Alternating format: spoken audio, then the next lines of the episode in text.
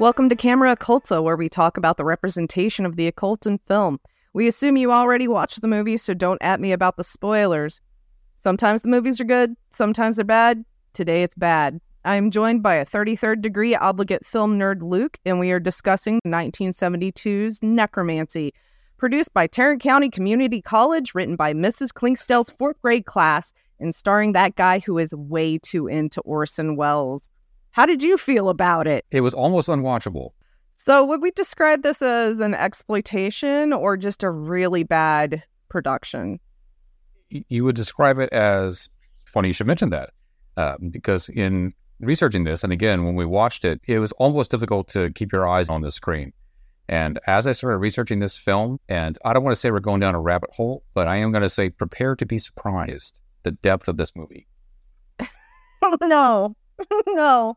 Okay, let's get to the necromancy. So, this film, which is set in California because that's where it's made for, I'm assuming, uh, budget reasons. And the budget in this film seems to have been about $5.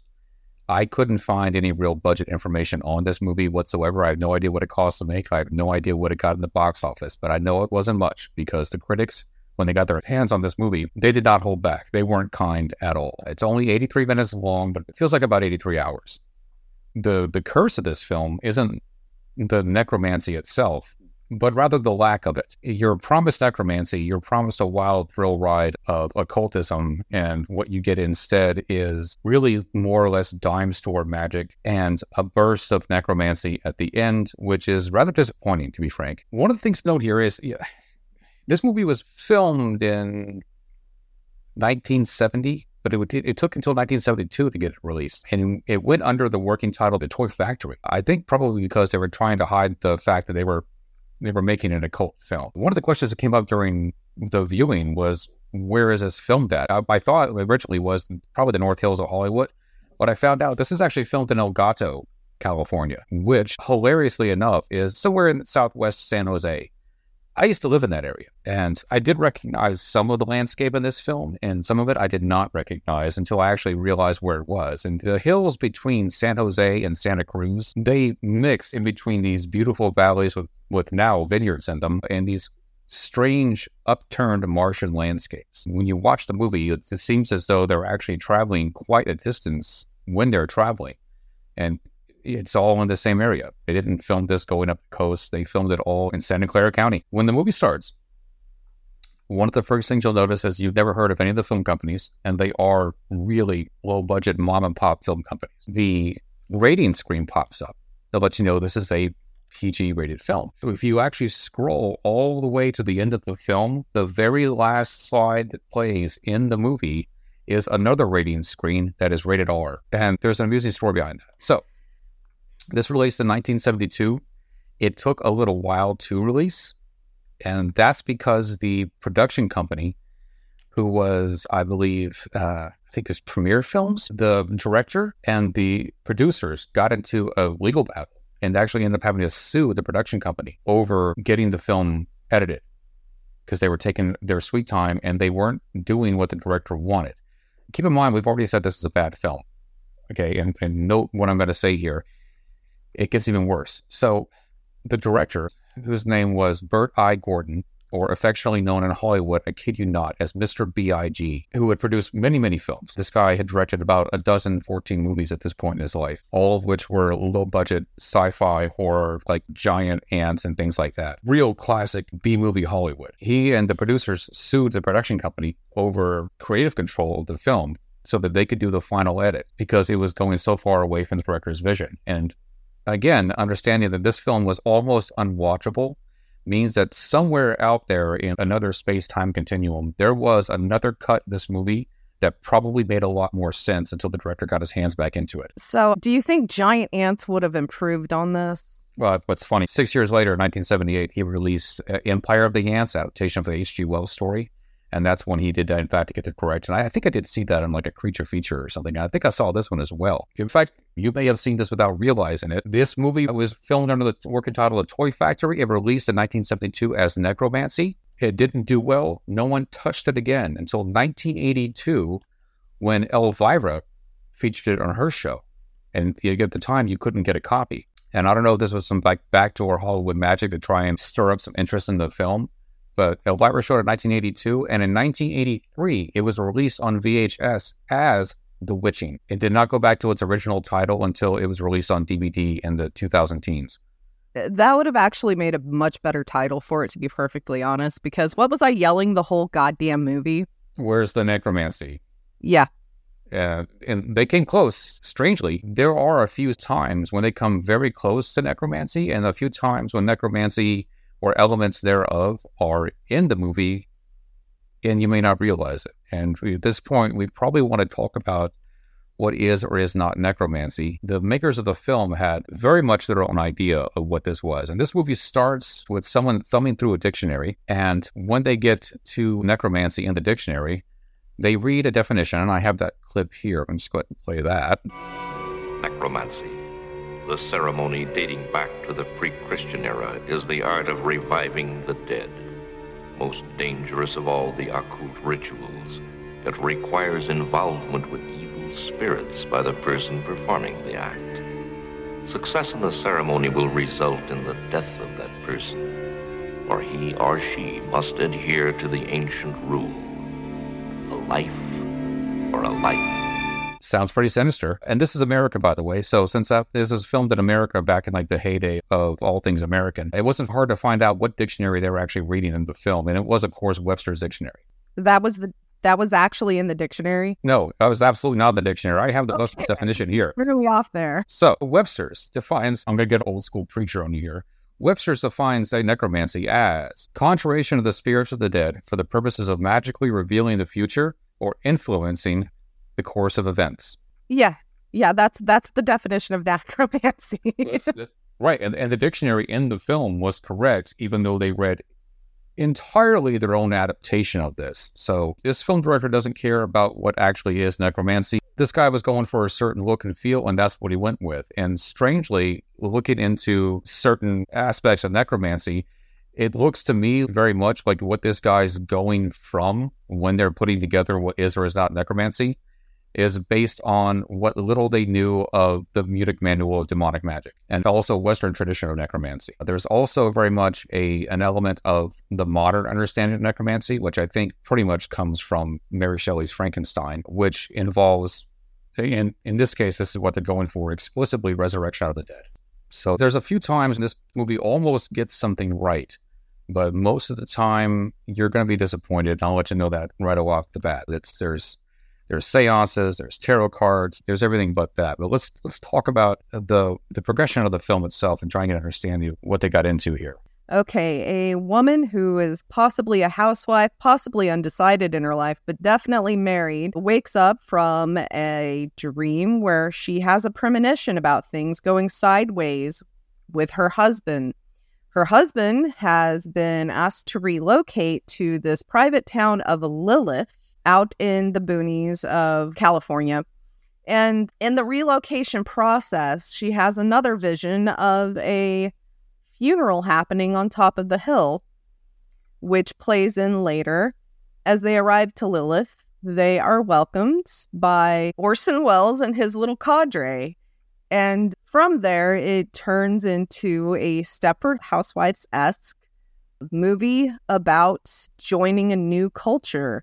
And these are new age hippie types. Nothing wrong with that necessarily but it is not an accurate portrayal of even that. In here, she never makes friends. She is constantly trying to leave. She refuses to acknowledge that there's a possibility of a future here. And she seems to be plagued by the ghost of Orson Welles' son, which is the ultimate aim. He is going to collect a soul to revive his son. And that is the apex of the story, but they do escape. And by the end, you learn this has all been a dream or a time loop or something like that. It was really cheaply plotted. A premonition. A premonition? Premonition? I don't know. the people that live there, there is uh, some interesting things at play because they are new age. Like the town doctor has an astrology chart on his doctor's office wall.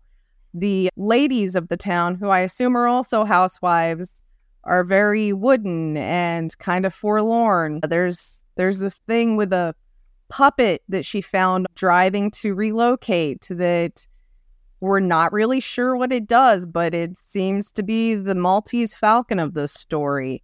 Um, I cannot coherently explain this movie because it is an incoherent movie.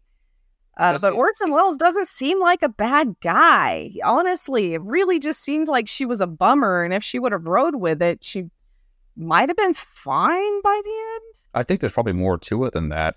Go for it. They establish early in the film that she is, I don't want to say inquisitive, uh, but she asks a lot of questions. And the movie opens with her having a miscarriage. And that actually is not very clear. You're not never really sure what's happening there.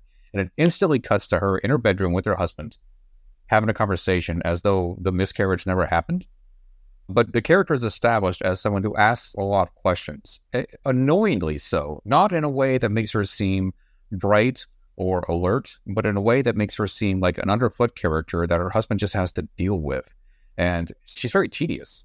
And it doesn't help that this whole movie is very poorly written. The characters make sometimes the most illogical decisions. And the whole thing feels like this was a script someone wrote in middle school and just decided to throw that on the table and say, you know what, I never used this. Let's just go with it. I completely forgot about the miscarriage. Um, because it's it's a very forgettable movie it, it doesn't even go in continuity with the sequence of the movie. It's like the first five minutes, we got a miscarriage here, and then everything's fine. Well, they touch back on this topic in a way later in the film that they completely neglect to tie in with the film. And they could have used this, and they didn't. And this is where the film has a lot of elements that could have been subtly carried over for the audience to see this overarching sinister plot against our main character, who, by the way, is not a nobody. This was Pamela Franklin, who was starred in the film, even though Orson Welles is Bill Top. Pamela Franklin is in this movie, and two years prior to that, she was in a movie with Maggie Smith, who obviously living legend. That will be The Prime of Miss Jean Brodie, for which Maggie Smith won an Oscar for Best Actress. Pamela Franklin herself actually won British Film Academy Award for Best Supporting Actress that year.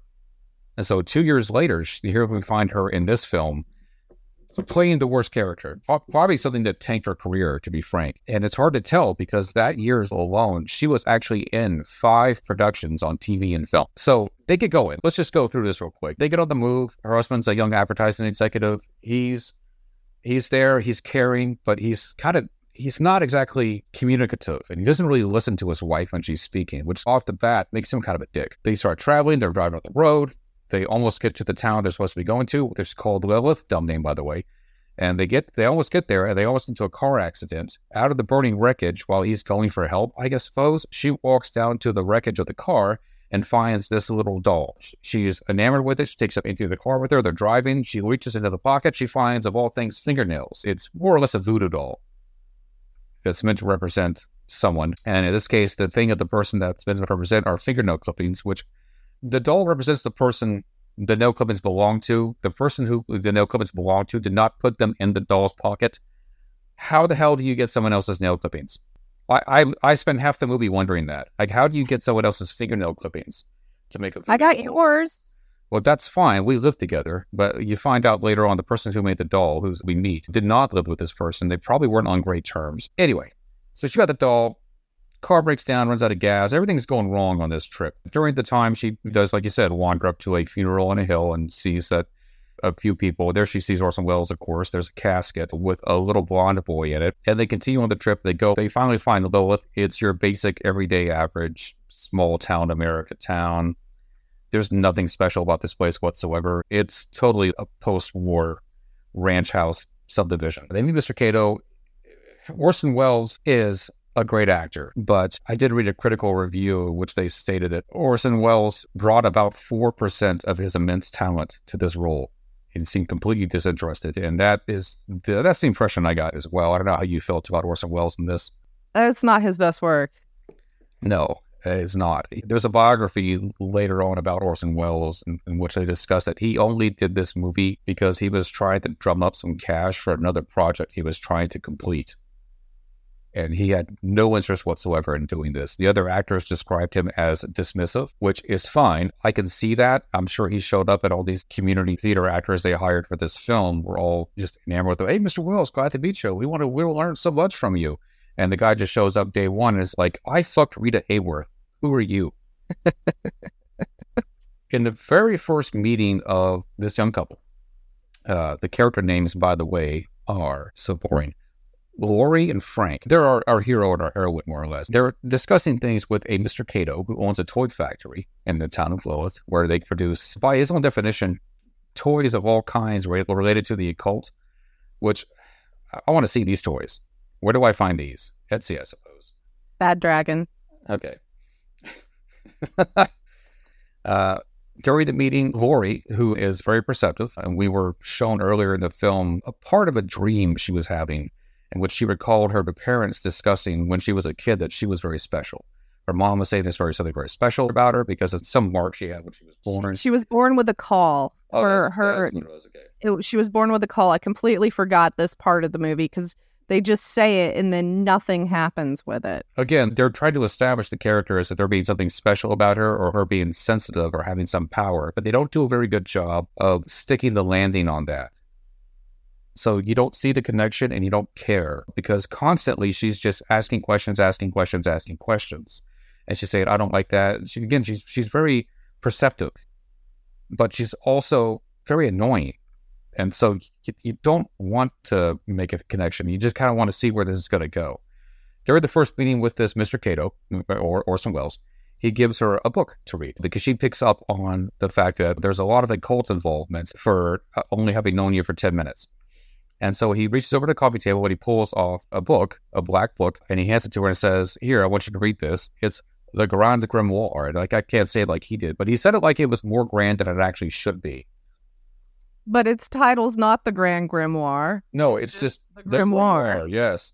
And so I was I was looking for a just the Grimoire to see if this book actually exists somewhere, and I couldn't find it given that the cover of the book, and I'm actually looking at a photograph of it right now, given that the cover of the book is well aged and it's a, it's a plain black unadorned book that says the grimoire on the front of it in large gothic letters but the pages inside the book are pristine white and it leads me to believe that this grimoire they're reading in this movie is in fact just a, a prop. It does have pages from the lemegeton in it, it but not pages from the lemegeton it has the art that would fill a whole single page done as a bunch of thumbnails.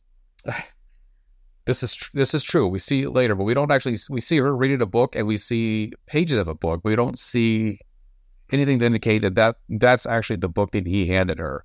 And there is, in fact, a Grand Grimoire, known also as the Red Dragon. A lot of rumors surround this book, and it's supposed that the Vatican has the only copy of it. And you can also get it on Amazon for $6.75 a paperback which seems a very low price for something with supposedly this much power. In fact, a lot of these books go together because you can also just hop onto Amazon and grab the Munich Manual of Magic. And I, I looked I looked that up as well. And the people who get into that also pick up their own copy of the Lesser Key of Solomon, along with and this is a real little kid moment here for me, along with the Book of the Sacred Magic of Abramelin. Oh hush. Which I've seen on many a shelf in the course of my life. And based on the cover and the title, I honestly thought that was just like a 1980s fantasy book. So he hands her this book, Yes. tells her to read it after she protests constantly, either wavering between I'm an atheist and I don't believe in any of this, or y'all have all given up on God and need Jesus. We can't figure out exactly where she's going with that.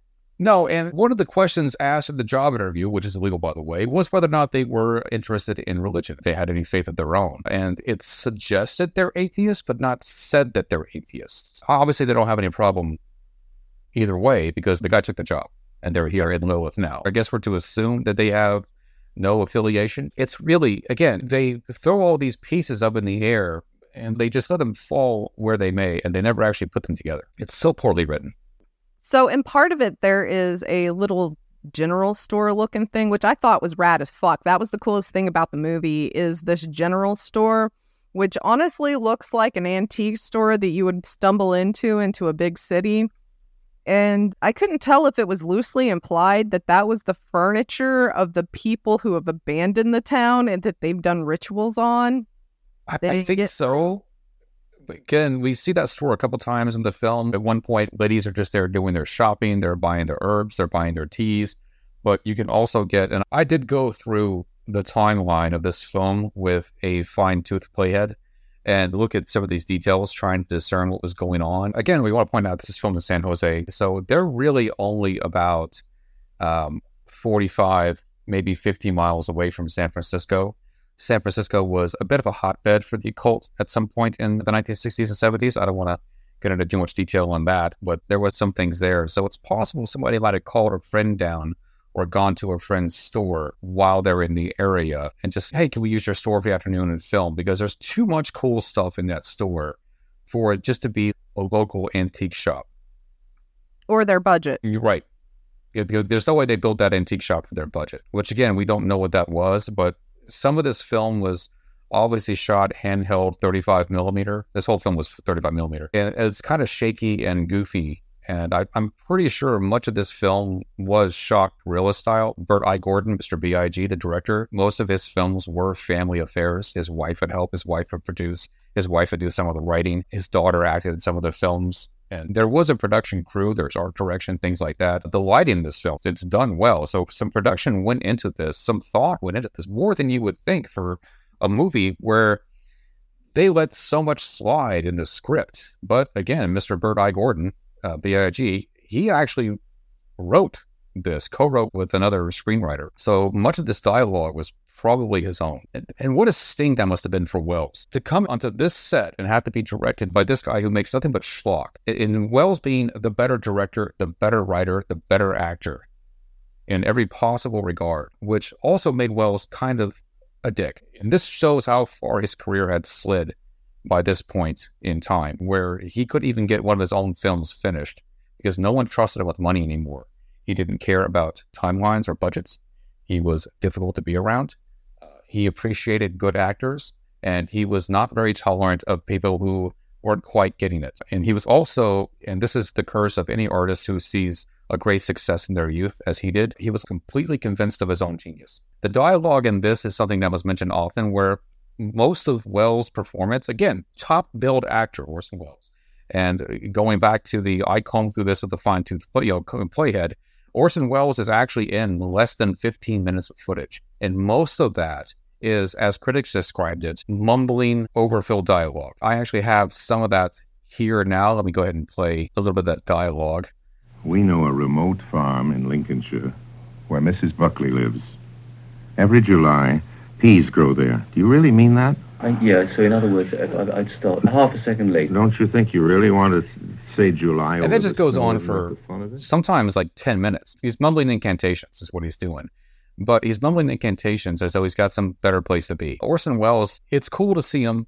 I like Orson Welles movies, but it's hard to watch him in this because you can tell he'd rather be anywhere else.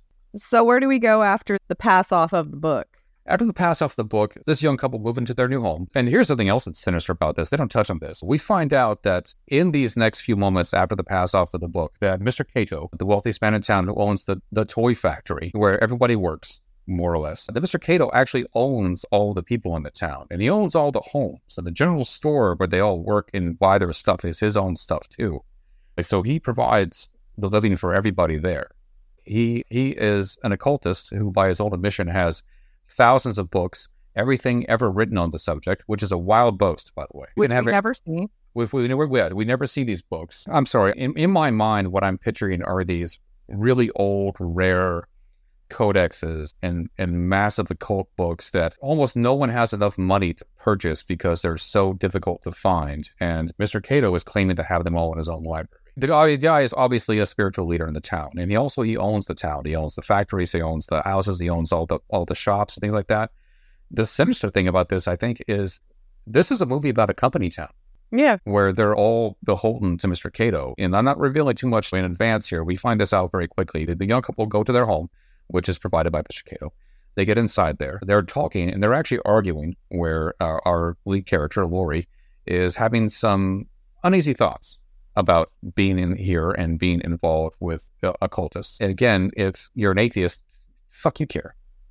They're in the middle of a heated argument, and some blonde woman just wanders into their home and stands in the doorway while they're talking. And she's in the room with them while they're arguing, and neither of them even seem to notice. Priscilla is the character's name, walks in very quietly and just stands there. And the two of them continue to argue as though this is completely normal. Her husband, Frank, decides to leave the room, and we're left with just Lori and Priscilla, and the two of them meet and they're chatting. And Priscilla reveals that the house that they're in used to belong to someone else, the owner of the doll that Lori is carrying around. Priscilla says, You know what? I'll just take this off your hands. And Lori's like, Oh, no, thanks. I like it a lot. And she snatches it back out of Priscilla's hands. You can tell Miss Priscilla's a little miffed by this, and she wants that doll. She wants it bad. Lori places it on a shelf somewhere, and Priscilla says that's just where whoever it was used to keep it. And so you're we're seeing now that Lori is falling exactly into the place of the person who had had left, and this is the person who died in the car crash. Again, to remind everybody, Lori is left feeling uneasy. Priscilla just walks out of the room again. Walk just walks out of your house. So as a welcome to the town, Lori and Frank, who starts his his job right away. Again, he's an advertising executive, advertising and marketing for the toy factory, and they're invited to Mr. Cato's house for a get together to get kind of get to know everybody. And they get there, and Lori walks in the door, and instantly hippies are walking up to her saying cryptic, dreamy, hippie stuff in a way that's very disorienting for her. You can tell she's not comfortable. I'm a Capricorn. That's the 10th house. What's your sign? Why are you afraid of being superstitious? Your eyes tell that you are. If you take Lilith like a trip, it's really far out. Uh, and the party, you get to meet some of the people and you get to see some of the faces a little more closely. They do reveal in the party that this is more of a magic gathering than it is an actual party. Mr. Cato offers her a drink. Someone goes to toast her. Here you actually get to meet the town doctor, who is a pretty good looking guy, actually. And his name, the actor's name is Harvey Jason, Dr. J, who toasts the arrival of this new couple. And we get to see the doctor more and more. Uh, but I will go ahead and drop the line on you here. This actor who plays Dr. J, he and Pamela Franklin, our star, they actually end up getting married. This is the production they met on, and they got married. And to this day, they still are married. Well, I'm glad something good did come out of this. That's funny you should mention that. Pamela Franklin said in an interview many years later that meeting her husband was the only good thing that came out of this film. Eventually, Mr. Cato offers her a drink.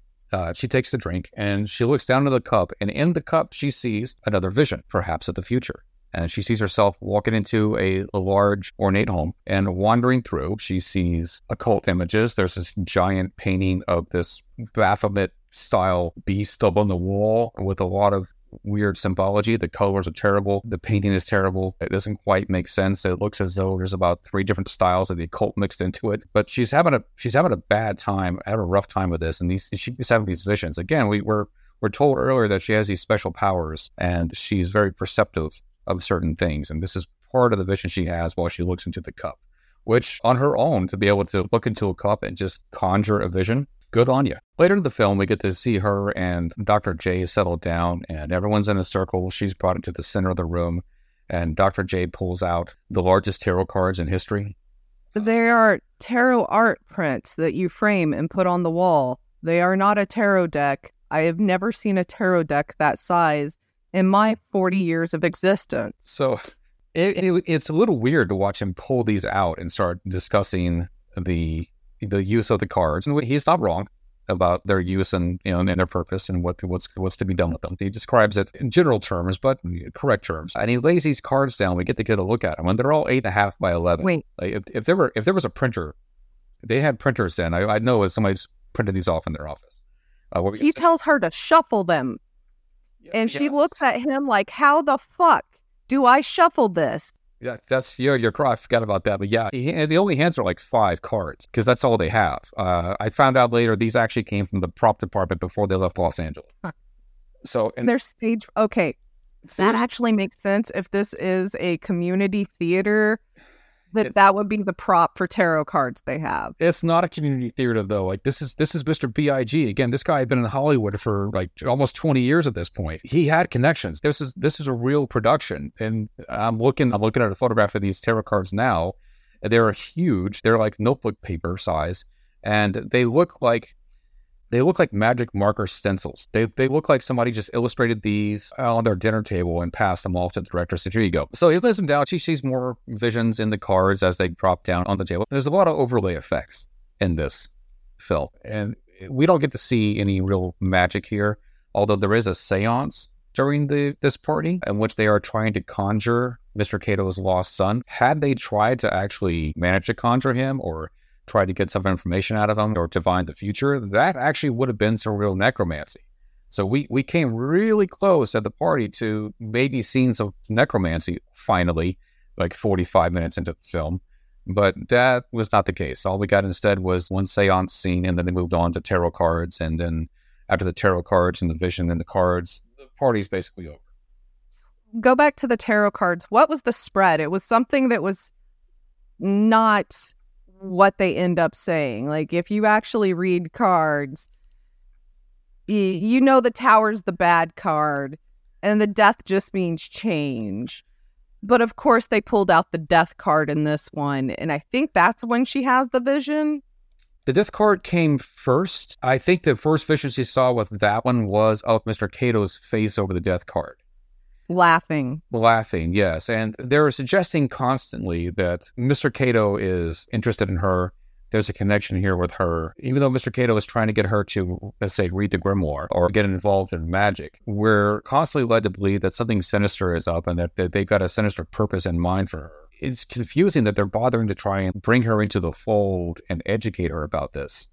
And we've been told someone's going to have to die. That Mr. Cato is into the occult. Mr. Cato lost a son. The title of the film is Necromancy. We, we, we see where this is going. There's no subtlety with this, even though there could. Be necromancy. You- You're right. Yeah, it's for fuck's sake, please. The party ends. The cards are read. We're back on the street. Lori's walking around this tiny little town, which could be anywhere small town America. She's passing a playground and she sees a little blonde boy swinging on a swing. She's watching this kid. Another woman approaches her. She asks the woman about the boy because something that Lori has noticed is that there is no children in the town. And the woman tells her, No, there's no kids. We're not allowed to have kids. Mr. Cato won't allow anyone to have children. Lori says, Well, that's fine for old people. And the lady's like, Well, there are no old people here. Everyone here is under 30.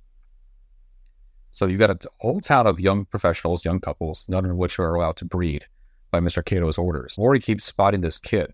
We're not going to dance around it. Is she's seeing the ghost of Mr. Cato's child. She keeps trying to tell everybody, and people are dismissive. They're ignoring her. They don't believe her. Lori's very frustrated by this. She's very frustrated by the whole thing. She keeps trying to tell her husband she wants to leave. Her husband keeps ignoring her. It's like, we got a pretty good gig here. Let's hang on and see what happens. Let's just give it a week.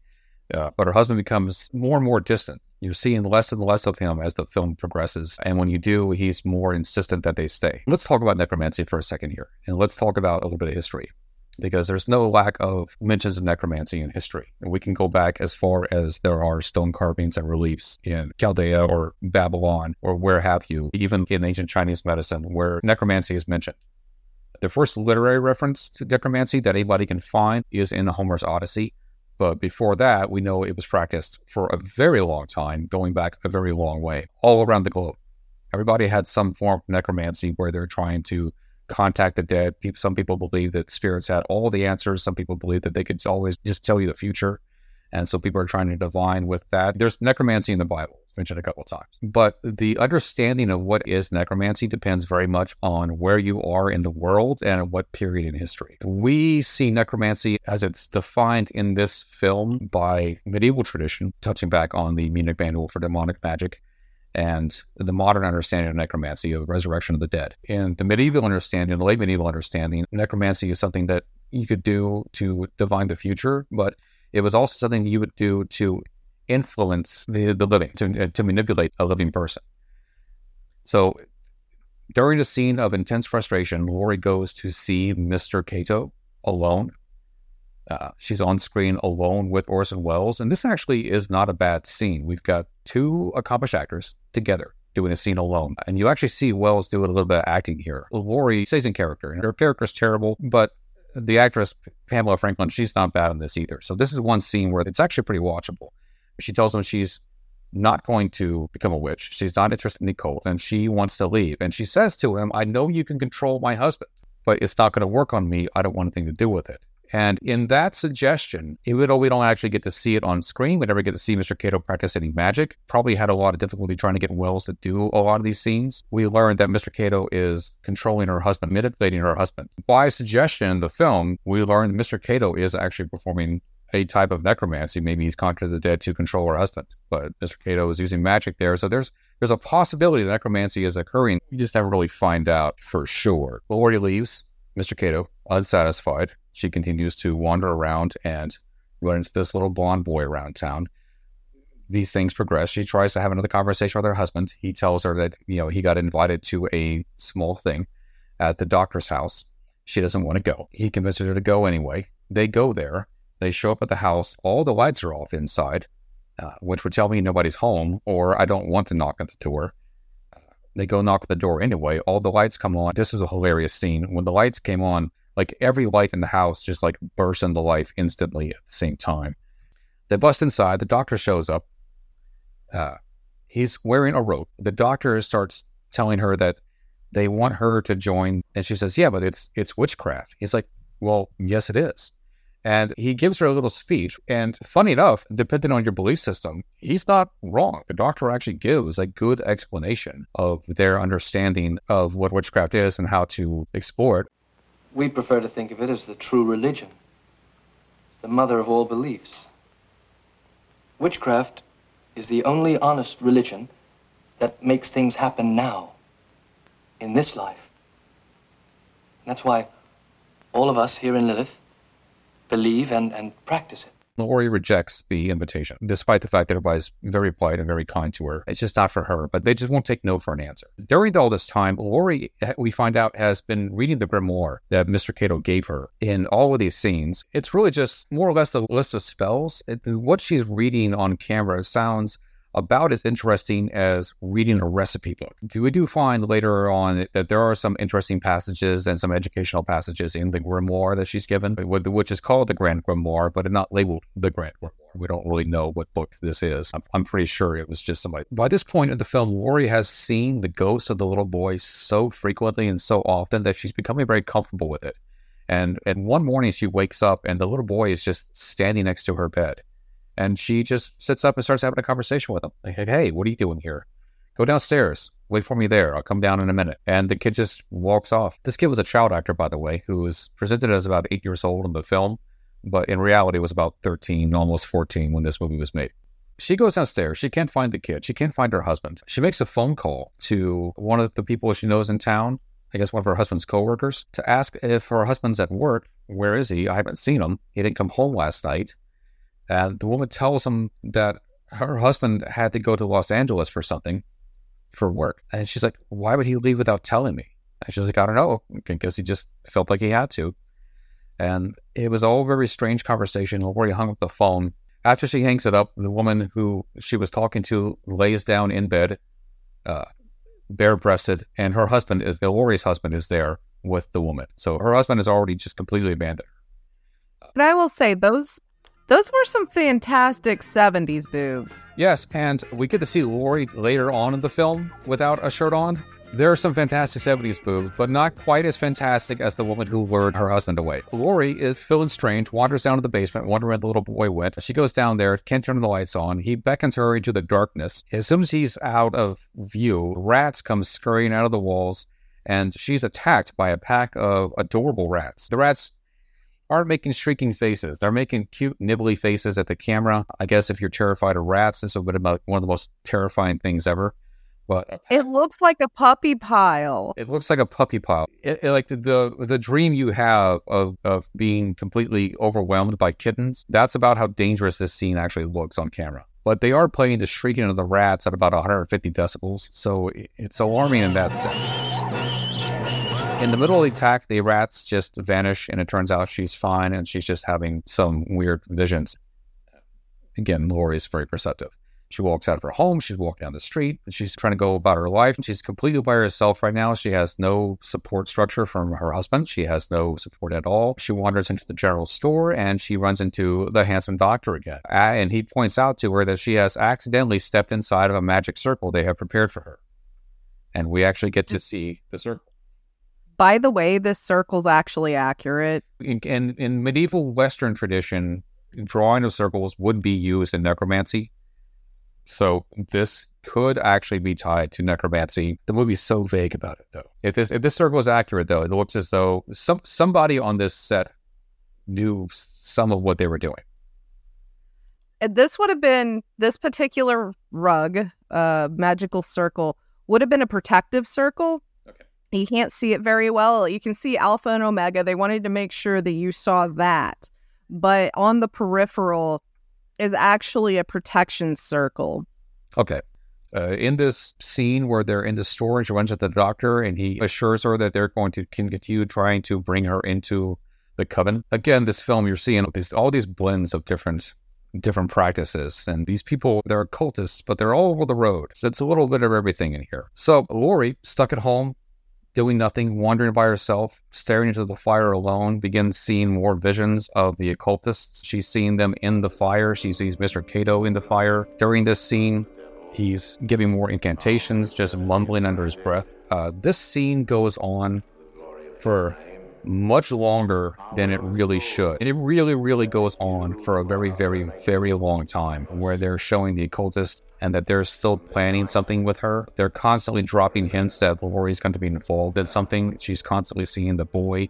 We're told there has to be a life for a life. Going back to Western necromantic tradition from the Middle Ages, uh, that to conjure the dead, a life was the price for doing so. So something had to be sacrificed.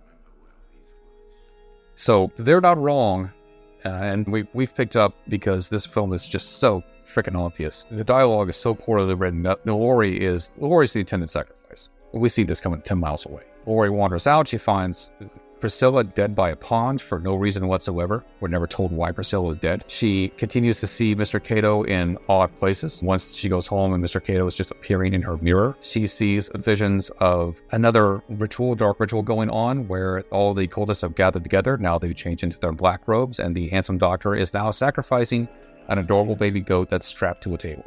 There's a guy there in with no shirt on in this perfectly 1970s devil mask. I love this thing. I mean, it looks like it's a bull. Is that okay? Is that what's it's? It's Moloch. Okay, oh, I see. Thank you, thank you so much. I've seen the image before, but I didn't recognize it. Thank you. Uh, Laurie panics.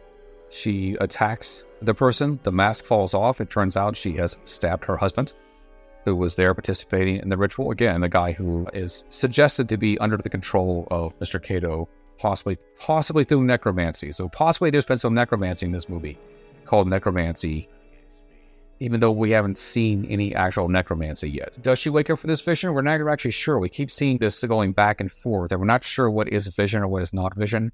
We find her laying on the floor. The kid approaches her. He touches her lips with a magic mushroom. We know it's magic because she begins seeing swirling colored lights and colors begin fading out of the room. She begins having another vision. She sees herself falling out of control through space. We see her lying topless in her own bed, comfortable and happy. Doesn't make any sense. We're not sure how we got to this point or what's going on here. There's some discussion about uh, later cuts of the film in which more nudity was added and some nudity was taken out. Apparently, Pamela Franklin wasn't very happy with the inclusion of the nudity in the final cut of the film, but there's been like two final cuts. She sees just weird stuff happening all over. And when she wakes up from this vision, this final vision with the, with the little boy, she wanders out on the street and the kid's just waiting for her out in front of her house. And she takes him by the hand and they go walking off together. He takes her to the to a hillside outside the town and the boy's now gone. Laurie's by herself and she just wanders up the hill and she sees off in the distance the original funeral party we saw earlier in the film. They're at the boy's grave and they're mumbling, they're chanting, they're trying to summon the ghost of the boy. The coffin is raised up above the ground. It looks like it's made out of velvet. It honestly looks like some type of hilarious department store prop that they brought in for this. They open the coffin up, and inside is one of the greatest skeleton props I've ever seen. Like it is so poorly done. It's just a skull with a blonde wig and the kid's red shirt tucked up around the neck and the arms are folded in the most hilarious position. I love this. Laurie's coming to terms with the fact that she's here now. This is happening. There's not much to be done about it. The kid morphs into a flesh covered body. The kid opens his eyes. They pull him out of the coffin. He stands to his feet. And here's where the real magic happens. They just shove Lori in the coffin and slam the lid shut. Ah.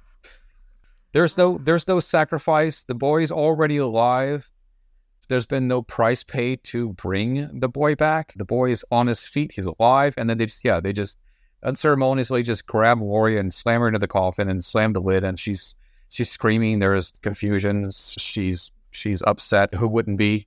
Uh, I've been inside coffins. There's not a lot of breathing space inside there. And in the panic of trying to get out of the coffin, she wakes up at home back in Los Angeles with her husband, where we started the movie. He's trying to console her. She's obviously having a bad dream. The whole thing was just nothing. But we're back at the start of the movie. We're back at the start of the movie where they're getting ready to leave on the road trip to go start his new job.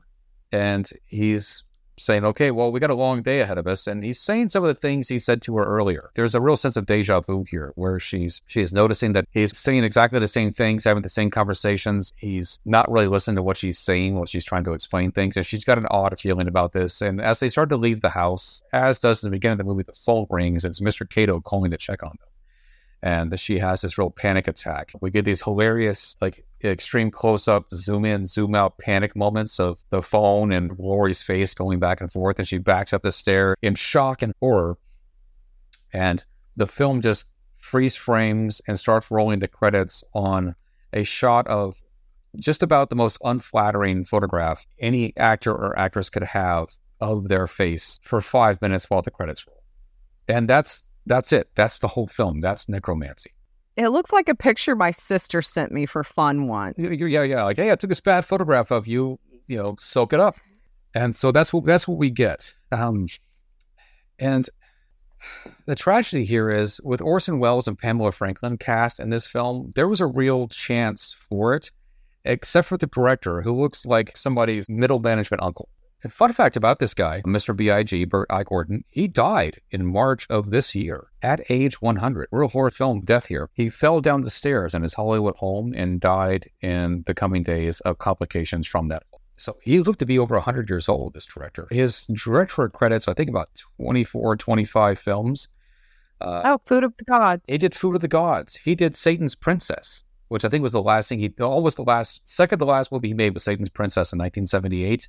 And then he didn't direct anything again until 2015. He was 92 years old when he made his last film, even though there was over a 25 year gap in making the films. So that's that's the director. What was your take on the film overall and the, the lack of necromancy? The film is trash. Okay. It's just hot garbage. But when it comes to the occult stuff in there, yeah, they're using props. They're screwing it up left and right. There is no actual necromancy.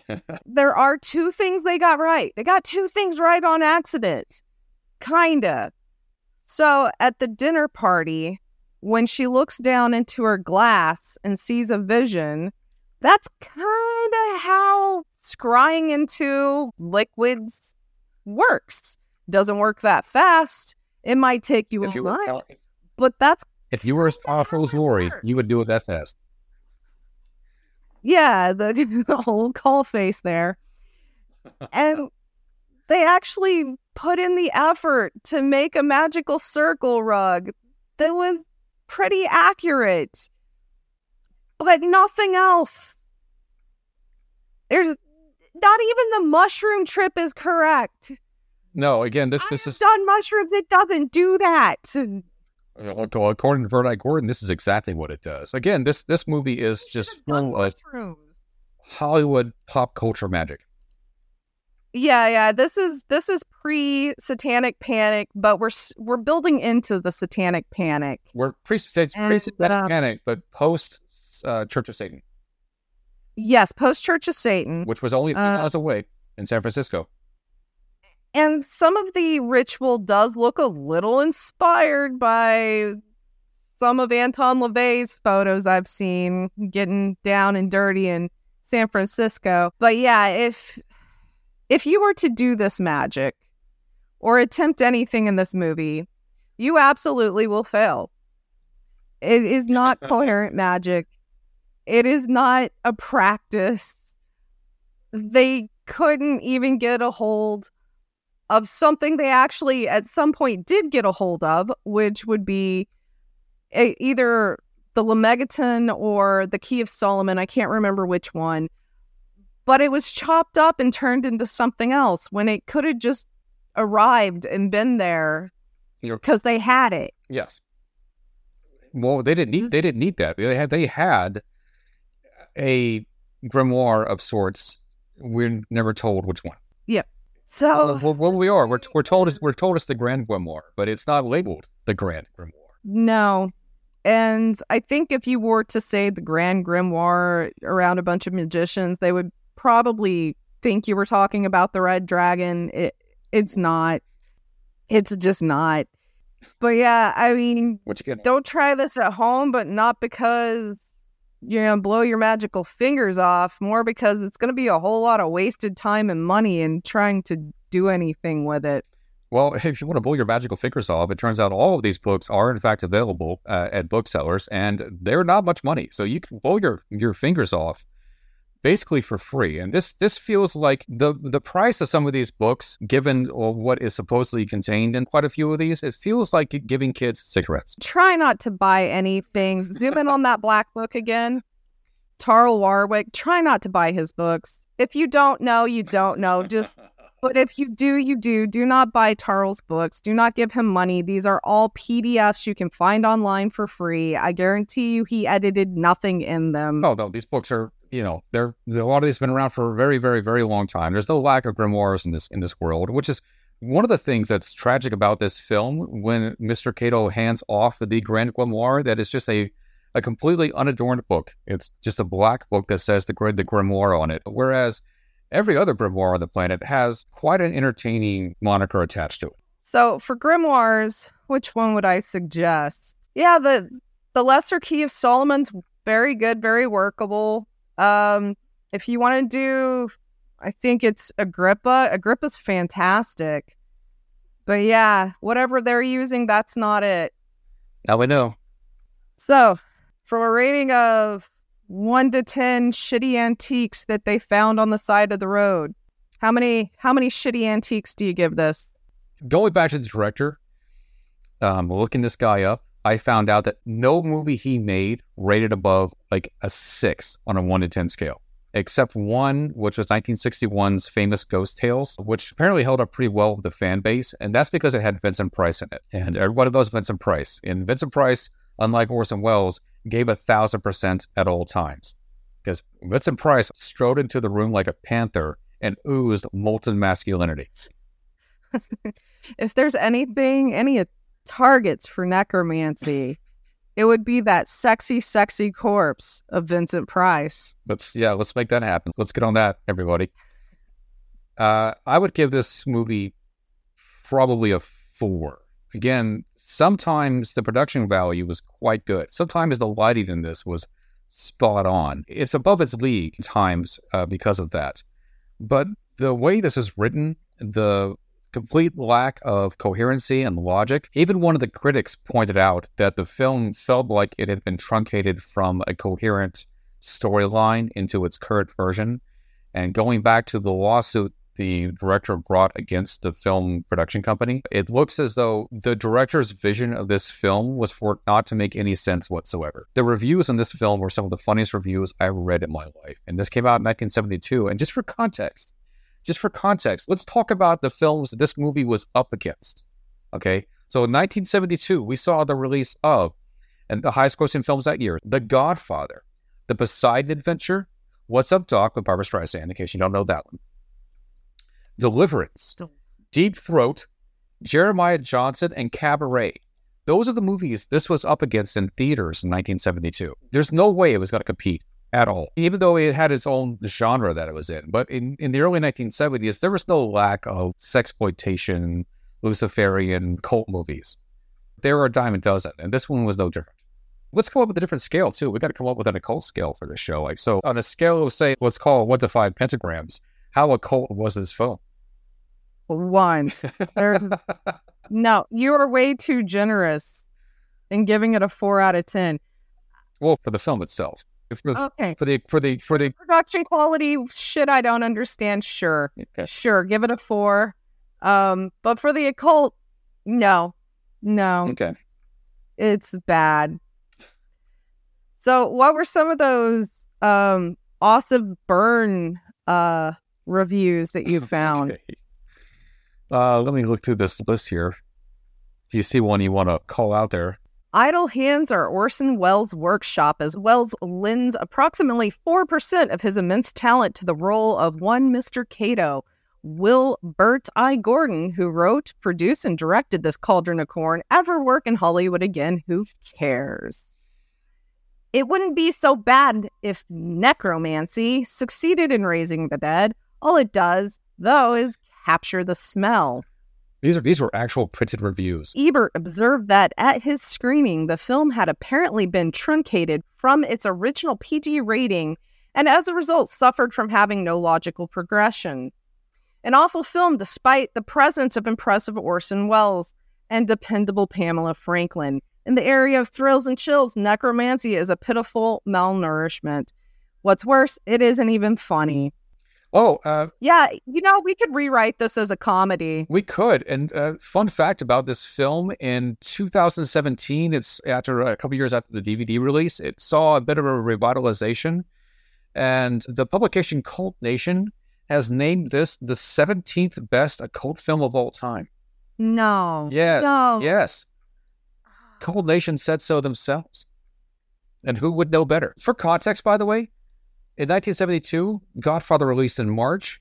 It brought in $133 million, which in today's money, adjusted for inflation, would be just under a billion dollars The Godfather made in nine months compared to this movie. This movie would Last Tango in Paris came out the same year too. Yes, uh, yes, it was a banner year for film releases. Even Necromancy came out, and this movie released in fall of that year, later in the year. But that wasn't its first screening. It released first in Detroit, which at the time was the richest city in the world, 1972, uh, and then Los Angeles, two major markets. So it made sense that they they premiered there before they actually released in theaters all over the country. But the very first screening of this film in April 1972 was at the Tehran International Film Festival. Tehran, Tehran? Yes, No. pre-revolution. Okay, pre-revolution. pre-revolution. So these are the kind of films they were showing in Tehran before the revolution. So again, this movie, like uh, what surrounds this movie is insane. I, I I can't believe a movie this bad has seen so much revitalization and still hangs around. It's so unwatchable. Uh, when they Oh my gosh, it came out the same year as The Last House on the Left. yes, No wonder we never heard of this before. Is it got oh it got buried. So in 1989, a film released that has become a cult classic, and everyone agrees it's a great movie. It's very low budget, but despite that, it's got a great story. It's got great talent. It's an amazing film, but it was completely buried under the release of Tim Burton's Batman in 1989 with Jack Nicholson.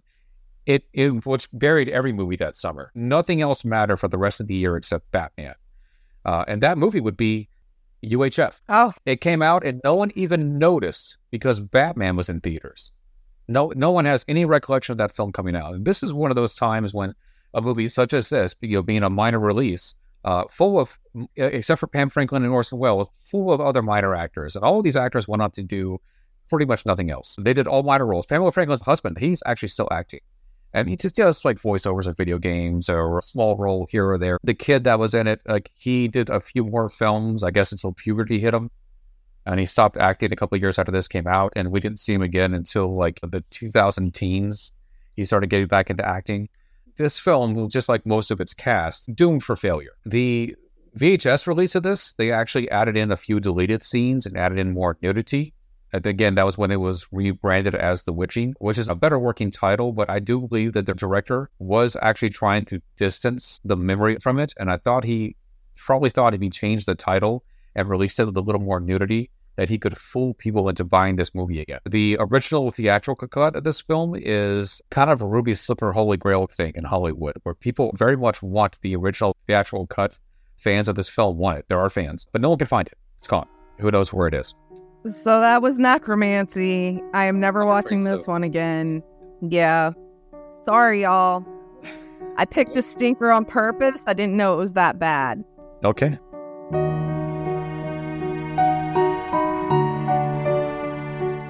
Camera Occulta is a part of the Green Mushroom Podcast Network.